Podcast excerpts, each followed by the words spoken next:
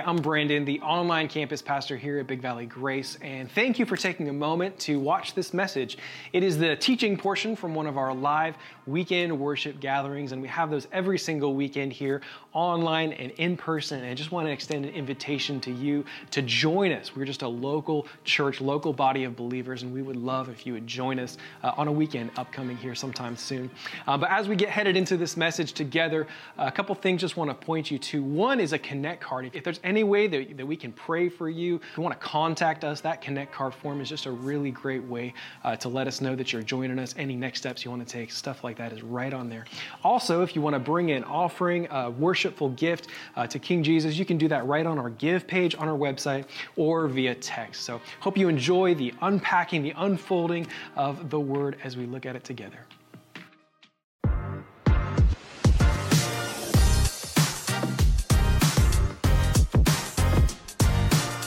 My name is Madison, and I'm out here asking people what they believe. What is church?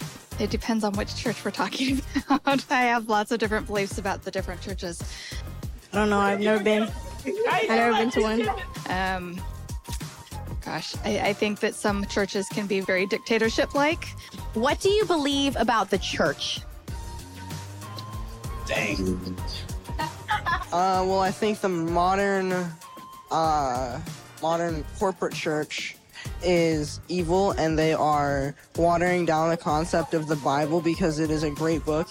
Um, the building that we meet at, that there's the community that we build.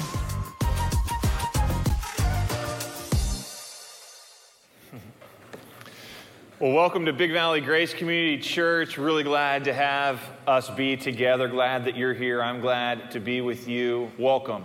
Welcome to the Modesto campus here in the Worship Center. Welcome to everybody who's with us live right now on our online campus. And we're excited to be together. And if you're with us in the online campus, we're going to be observing communion in a little bit as we work through our, our passages tonight. And so you may want to go and get some bread and get some juice, and that way you would be prepared for that as well as we enter into that time. If it's your first time here, I want you to know we're really glad that you're here. We, we hope that today's a great day for you. We hope that it's a, a time of great encouragement for you, and that as we've gathered together to worship, which is why we came. Did you think about why you came before you came today? Because the reason why we came is to worship the Lord, to lift up the name of Jesus. And if you're here for the first time and you're seeing the community come together to worship the Lord, I hope that it's inspiring to you and inviting to you. And maybe today is going to be a day that God uses you being here to really help draw you in to the family of God. And we'd be really glad for that. We're going to be looking at a number of passages today, quite a few. Um, and so you're, you're going to have to, you know, you're going to have to flip. You're going to have to do some flipping today, all right? Just don't flip out while you do it. Just, but we're going to we're going to do some flipping today. If you need a Bible, we want to give you a Bible for free. It's our gift to you. The church has purchased, the family here has purchased Bibles. They're in the altar room. It's a room we pray for people in. If you need prayer after the gathering, just come to the altar room. We would love to pray for you. We'd also love to give you a Bible if you need a Bible. We want to make sure, sure everyone has a copy of the Word of God. But I want to share a little bit. We've been going through this series called Believe. This is the 10th weekend we've been in this series, and we've been looking at the statement of faith. And part of my heart as a pastor for our church family of why we're going through this series is kind of twofold. The first is we, we believe in Jesus Christ, and this series we're looking at what is it we believe in Jesus Christ. But we also believe about Jesus.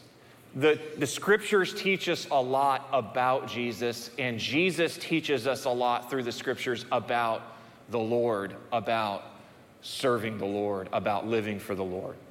And so we believe in Jesus and we believe about Jesus. And we want to have that heartbeat together as a church family. We want to believe together as a local body of believers. And I want you to know, because we've gone through this series, the number of questions that I have been asked has gone way up. Because as we've gone through this series, it has stirred a lot in people's hearts. and in people's minds and in questions that people have about the Lord, questions that people have about the scriptures. And I want you to know the leadership of this church invites your questions. The leadership of this church invites your questions. It's okay to have questions. It's okay to ask questions. It's okay to be confused. It's okay to not know it all. None of us do. But we want to continue learning together. We want to continue growing together and really following Jesus together. And so it's exciting to see how this series has really stirred up a lot of really great conversation. And I hope you're having conversations with others about the things we're talking about in this series. And if you're not, I would encourage you to begin. Begin talking with other people about the subjects that we're looking at together, that you can learn to dialogue about these things with the family of God. So, in our statement of faith, in Article 10 from our Constitution, which is a document that guides our church, it says, We believe and accept the following statements as essentials for the unity and practice of the members of this church. And as we've gone through teaching through each of these statements, it's doing this. We believe and accept the following statements as essentials for the unity and practice of the members of this church. As we have gone through this series looking at our statement of faith, it is producing this result. It is producing unity as we're coming together around what the scriptures teach for our local body here at Big Valley Grace Community Church. And it's exciting. It's exciting to see how God is bringing unity and increasing unity in our church family as we're following the Lord together. So we get to statement number nine, which is what we're going to look at together today. And, and statement number nine, it's about us. It's about the church the church of Jesus Christ. And there's a bunch of passages underneath that title. You're not going to read any of them because they're really small, but we're going to read all of them together. So that's going to be, we're going to be good. But I do want to read the statement. It's a pretty long statement. And as we get to the end of these statements in the statement of faith, they get longer. So uh, we're going to have some long ones here as we get to the end, but this one's a longer one. And it says this We believe that all believers from the day of Pentecost in Acts 2 until the return of Jesus Christ are members of the church, the body of Christ. And that the visible manifestation on earth is local churches where believers assemble for teaching, fellowship, prayer, and observance of Christ's commands regarding baptism and communion. We believe in water baptism by immersion in the name of the Father and of the Son and of the Holy Spirit. And in remembering the night our Lord was with his disciples in the upper room by regularly observing the Lord's Supper. Let me pray for us.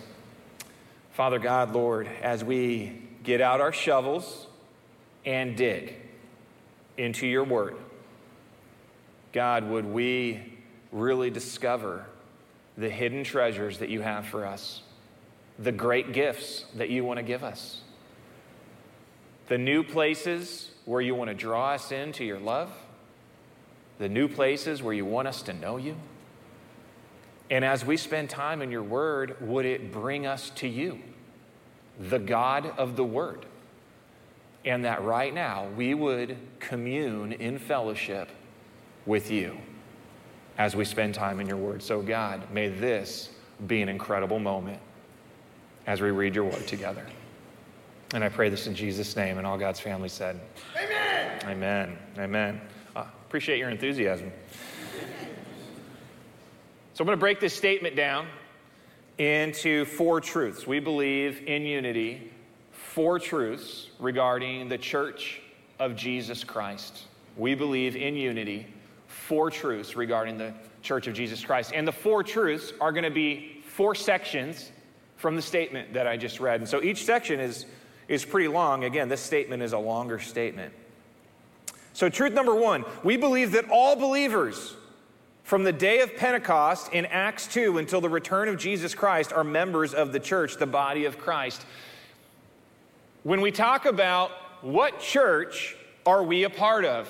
Well, we're a part of the church of Jesus Christ. The universal Big C church the church of Jesus Christ. What that means is that means every person who has placed their faith in Jesus Christ throughout all of human history is included a part of the church of Jesus Christ. And it's, it's really saying here that the church, it births, you know, Christ has at birth, where we see it represented in Acts 2, the day of Pentecost, and that every person who has ever placed their faith in Jesus Christ as Lord God and Savior for sin is a part of the church. That is an enormous group of people. That's a huge group of people. When we get to the end of our Bibles and we read in Revelation, there's going to be a great moment in history, future, where all of the church is going to be gathered to worship the Lord. Every tribe, every tongue, people from all over. It's going to be an amazingly beautiful, diverse moment when we, for the first time in heaven, realize how big the church is. The church is bigger than Big Valley Grace Community Church.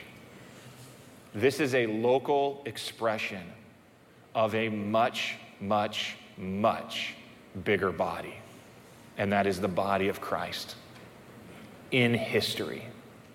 We believe that all believers from the day of Pentecost in Acts 2 until the return of Jesus Christ are members of the church, the body of Christ. It is exciting to be a part of the church. It's exciting to be a part of the church in any part of church history. It's exciting to be a part of the church right now. In Matthew 16, verse 18, Jesus is speaking to his disciples and he narrows in on Peter and he says, I tell you, you are Peter. And in this moment, he's defining Peter, who Peter is.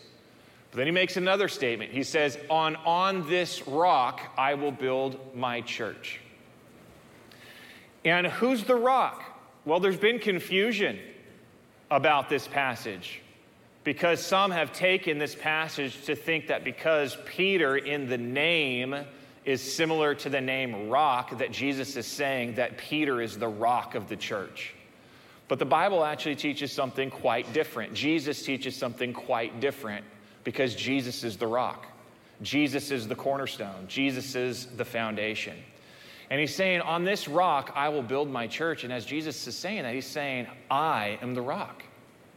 And on me, I'm going to build my church.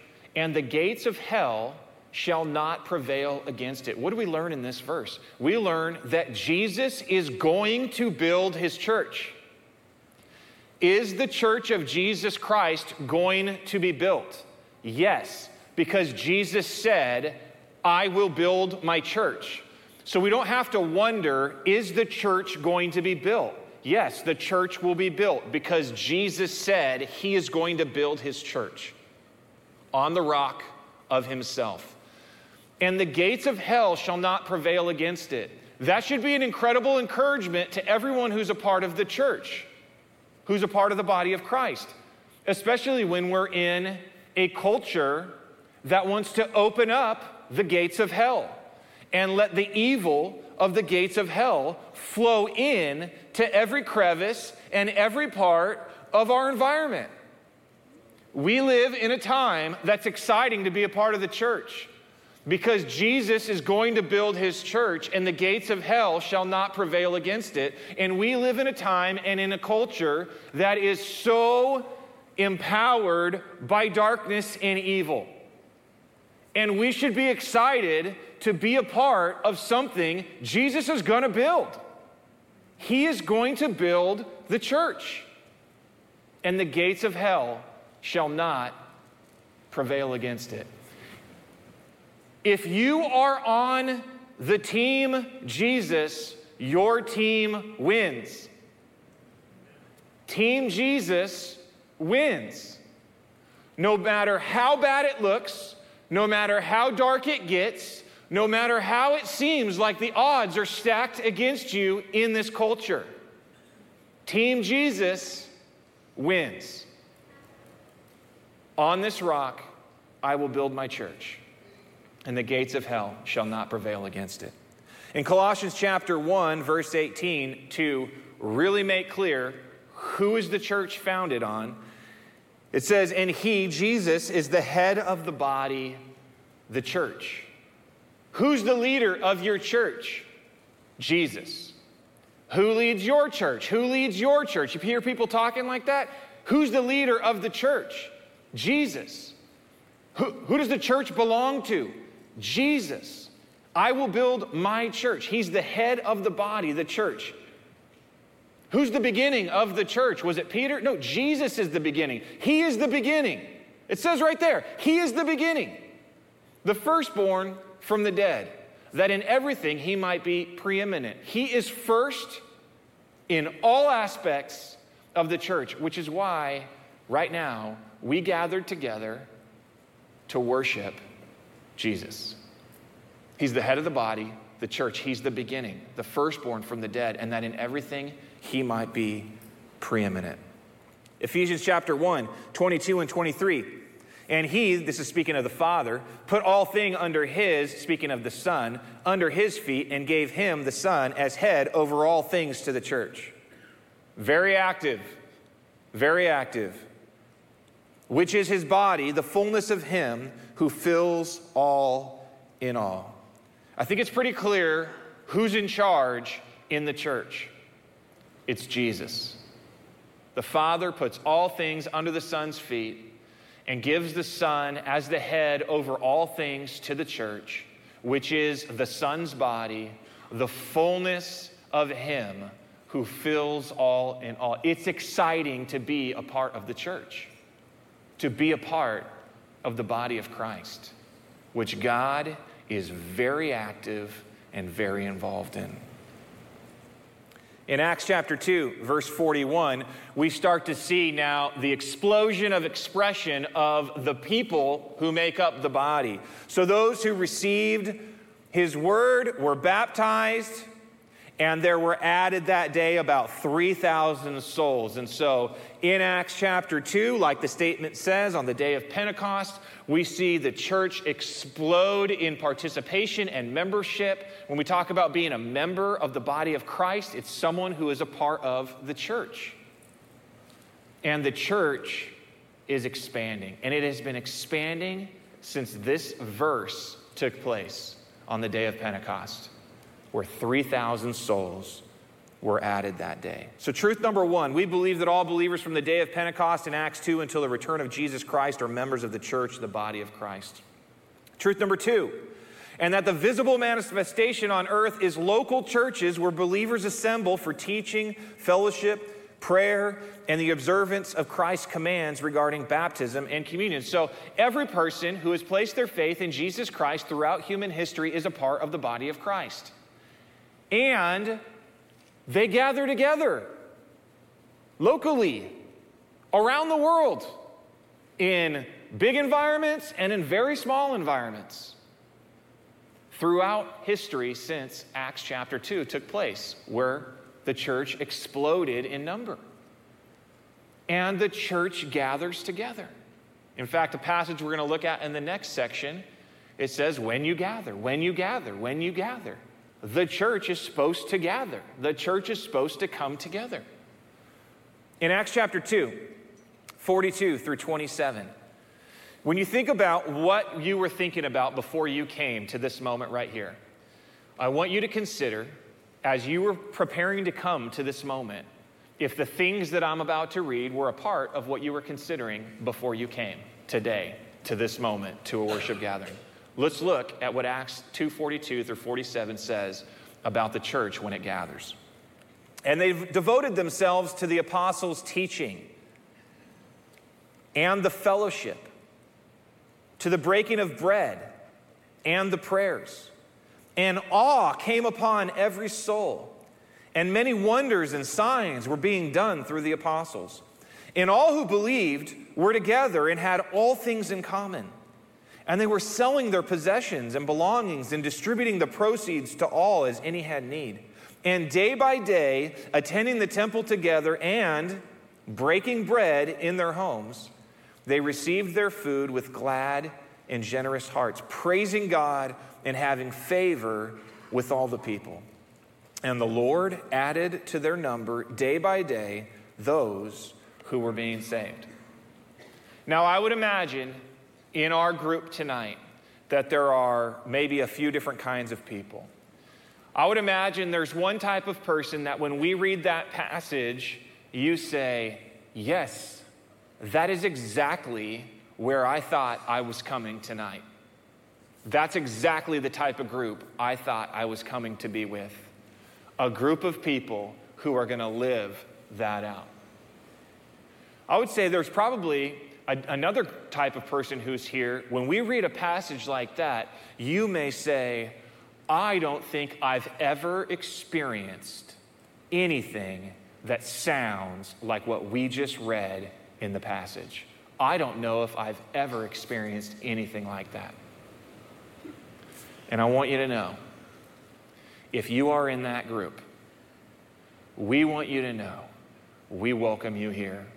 And we want to be a part of the solution to where you can experience what this passage is talking about being a part of a group of people who have come together to devote themselves to Jesus Christ, to His Word, to fellowship, to prayer, to serving one another, to finding out how one another is doing and meeting needs in one another's life.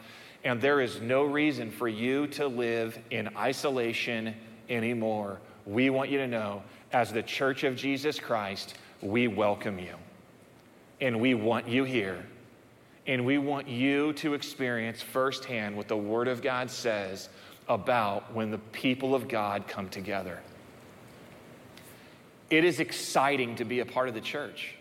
It's exciting to serve in the church. It's exciting to give financially to the church to support the work of the ministry.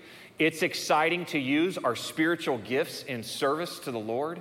It's exciting to meet one another who are part of the body of Christ and to fellowship with one another and to get to know one another. It's exciting to pray for one another. It's exciting when a need arises and someone has a supply for that need and they meet each other and the need and the supply come together and God provides through his church. It's exciting to be a part of the church. It's exciting to be a part of a church that has multiple generations, where the older generations in the church see that it is their privilege and responsibility as Christian men and Christian women to pour their lives into young boys and young girls.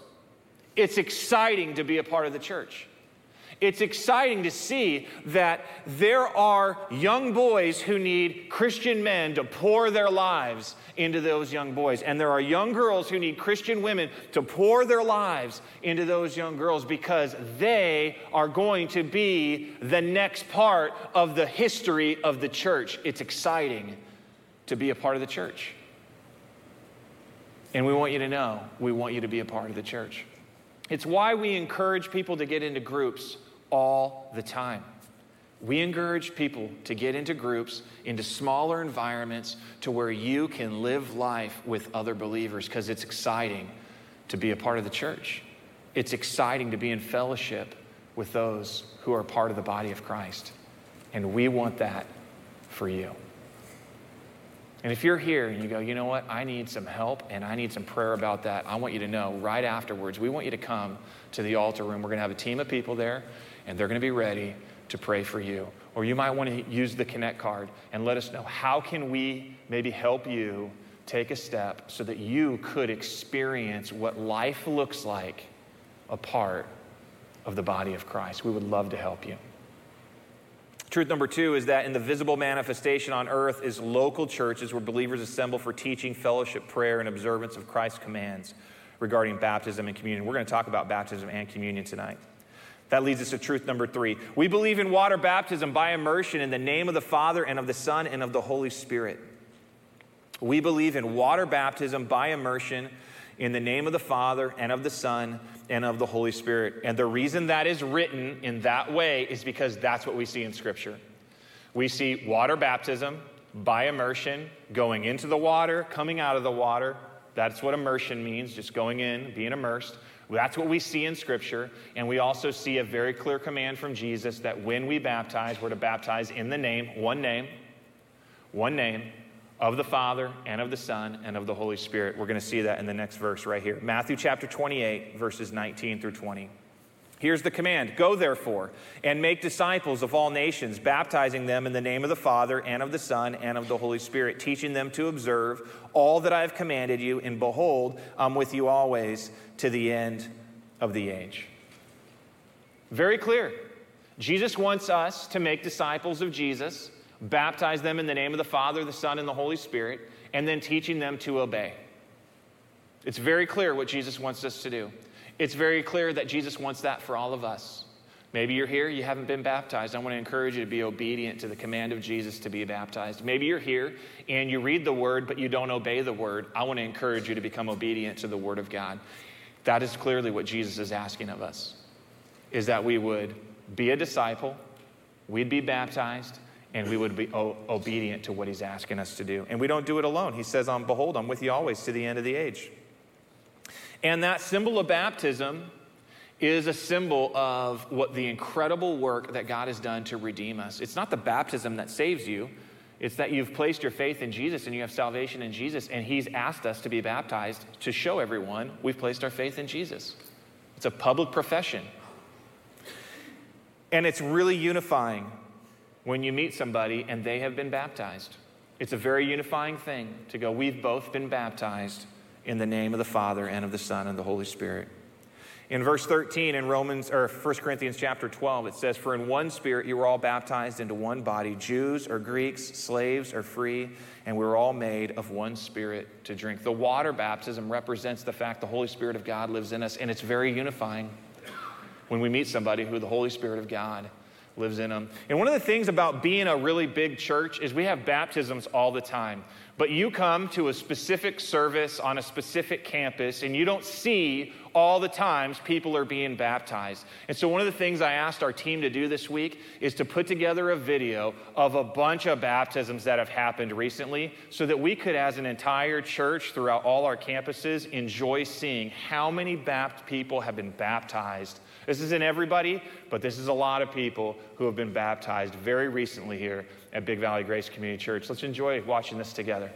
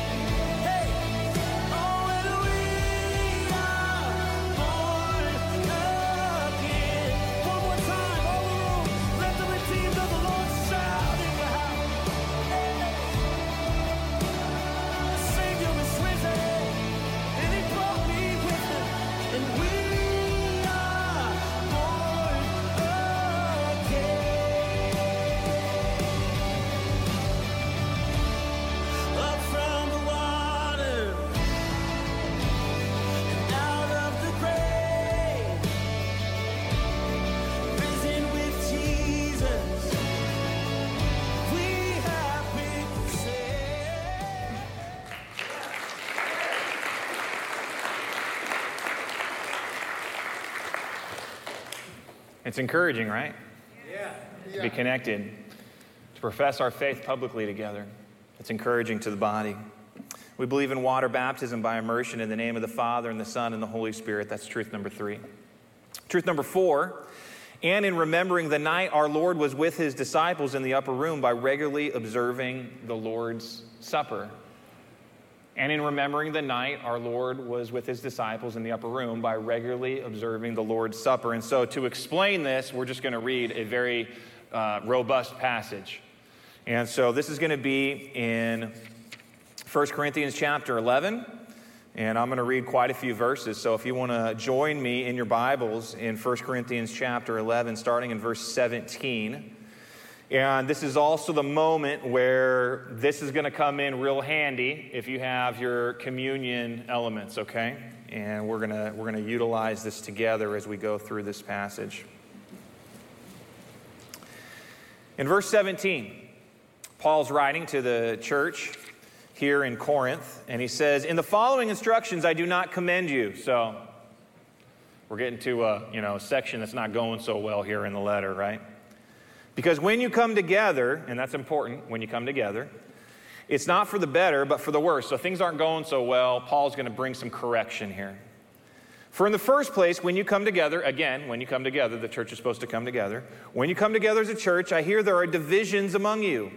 And I believe it in part, for there must be factions among you in order that those who are genuine among you may be recognized. In other words, he's saying people who are truly believers are going to be able to be known as truly believers, which means if you have true believers, you're going to be able to see people who are not truly following the Lord.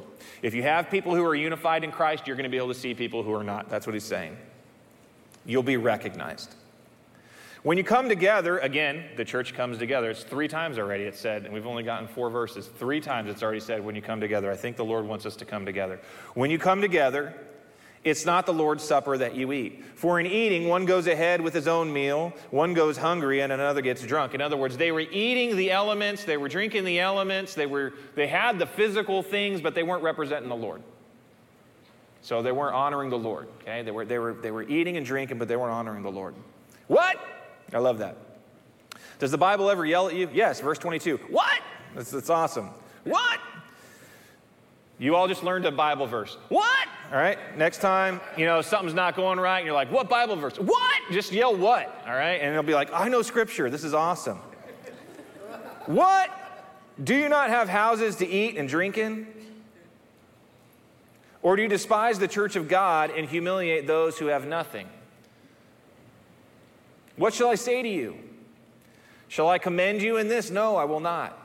Okay, so he corrects them. Now he gives the instruction. For I received from the Lord what I also delivered to you that the Lord Jesus, on the night when he was betrayed, he took the bread.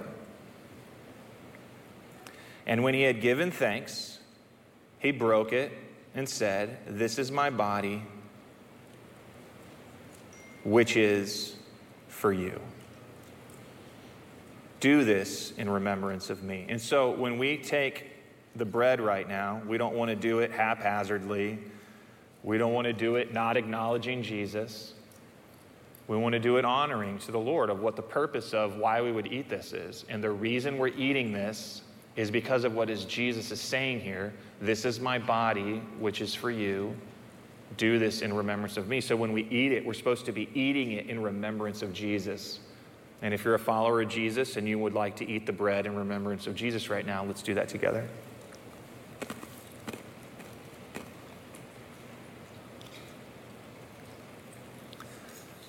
In the same way, he also took the cup. And after supper, saying, This cup is the new covenant in my blood. Do this as often as you drink it in remembrance of me. So, common elements at a meal bread and a, and a cup. And he's saying, when you come together and have these meals where you're honoring me and you're remembering me, don't, don't do this and just go get drunk and you're not thinking about Jesus and you're just doing your own thing. You're, you're not caring about those who have nothing. You know, don't, don't do it with that. When you come together, honor the Lord, honor one another. And when you go to do the cup, the point of drinking the cup is because of the covenant in the blood. And so when we drink the cup, we're supposed to remember that Christ has entered us into a new covenant with him through his blood. And so, if you're a Christian and you're a follower of Jesus and you want to remember the covenant of the blood of Jesus, you can at this time drink the cup if you'd like to do that.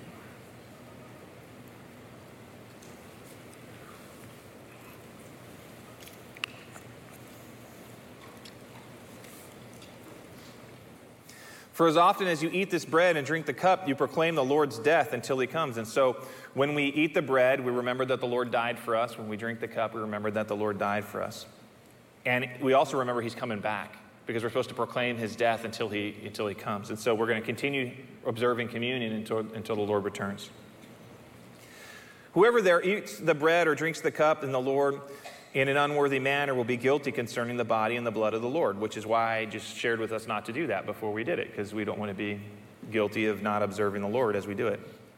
Let a person examine himself then, and so eat of the bread and drink of the cup.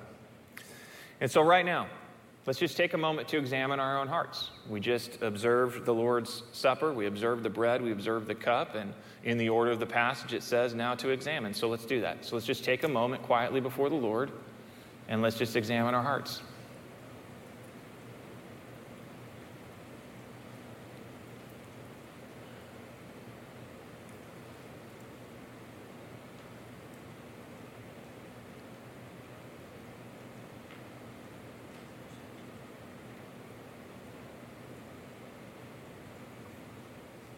It goes on. For if anyone who eats and drinks without discerning the body eats and drinks judgment on himself. This is why many of you are weak and ill, and some have died. So clearly, there was like a physical judgment that was coming upon these people because they weren't observing the Lord's Supper correctly. But if we judged ourselves truly, we would not be judged. So if we were to examine our hearts and let the Lord examine our hearts and see what's going on in our hearts as we come to the Lord in communion and let, the God, and let, let, you know, let God do what he needs to do in our lives, then we would be submissive to him.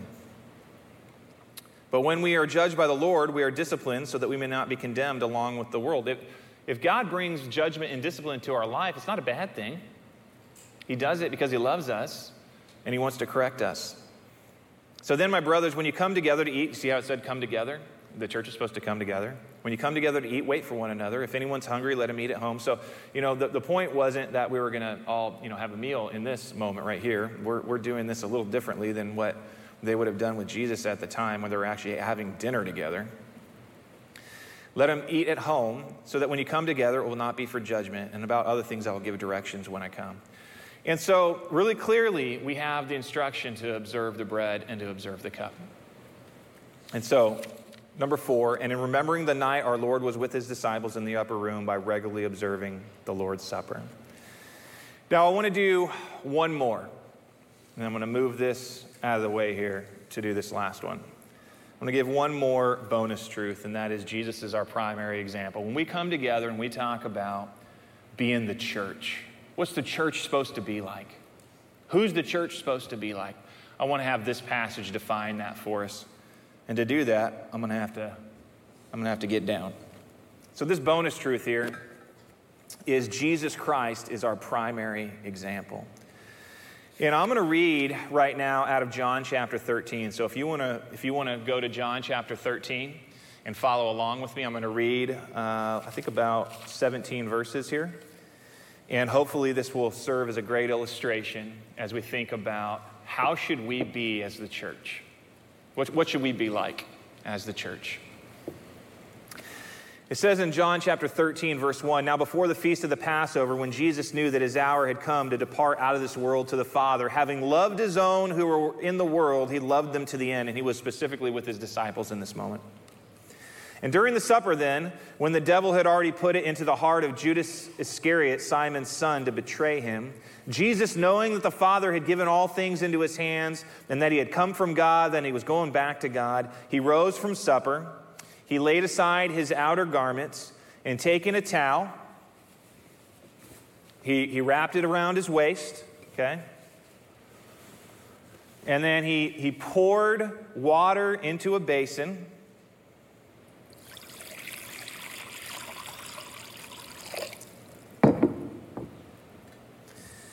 And then it says he began to wash the disciples' feet, which means he had to be down on his hands and knees, because that's where feet are. That's six feet from my eyes when I'm standing up.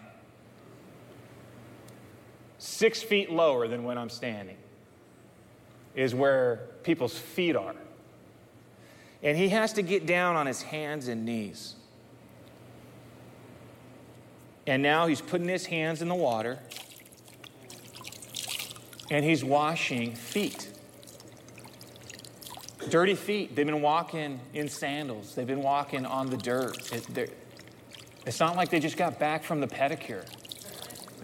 He's down on his hands and knees and he's washing their feet. And then he's taking the towel and he's drying their feet. Do you see what the leader of the church is doing in this moment? This is the leader of the church. Who's the, who's the church supposed to be like? Jesus.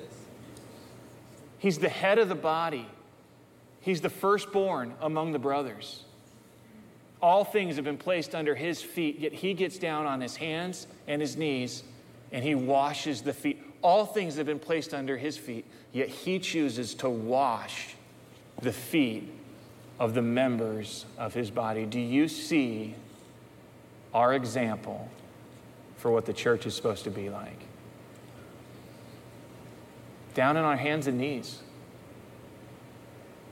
dealing with the dirty stuff.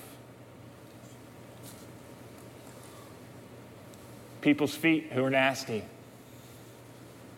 grimy, dirty getting down on our hands and knees and getting the water and washing their feet. We're glad you're here. We're glad to be together. We're glad to have the opportunity to serve you in this moment and to wash your feet, to dry your feet. I can't think of a better picture that shows us what does Jesus want us to do? How does he want us to live? He then goes on to tell him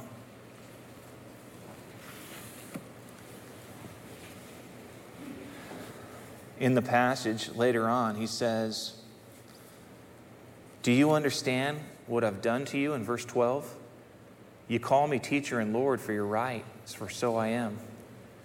If I then, your Lord and teacher, have washed your feet, you also ought to wash one another's feet. For I've given you an example that you also should do as I have done to you. Truly I say to you that a servant is not greater than his master, nor a messenger greater than the one who sent him. If you know these things, blessed are you if you do them. Let's pray together. Father God, Lord, we've got this incredible illustration that you've given us where you wash the disciples' feet. And it says that we're going to be blessed if we do these things. And so, God, help us to get down on our hands and knees. Help us to take the role of a servant. Help us to be willing to get our hands dirty.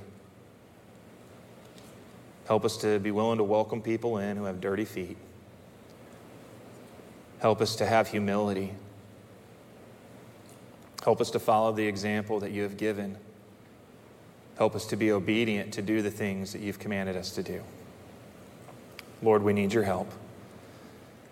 And so, as a church, we're coming before you and we're asking, would you help us follow your example? And we pray these things in the name of Jesus Christ and all God's family said. Amen. Amen.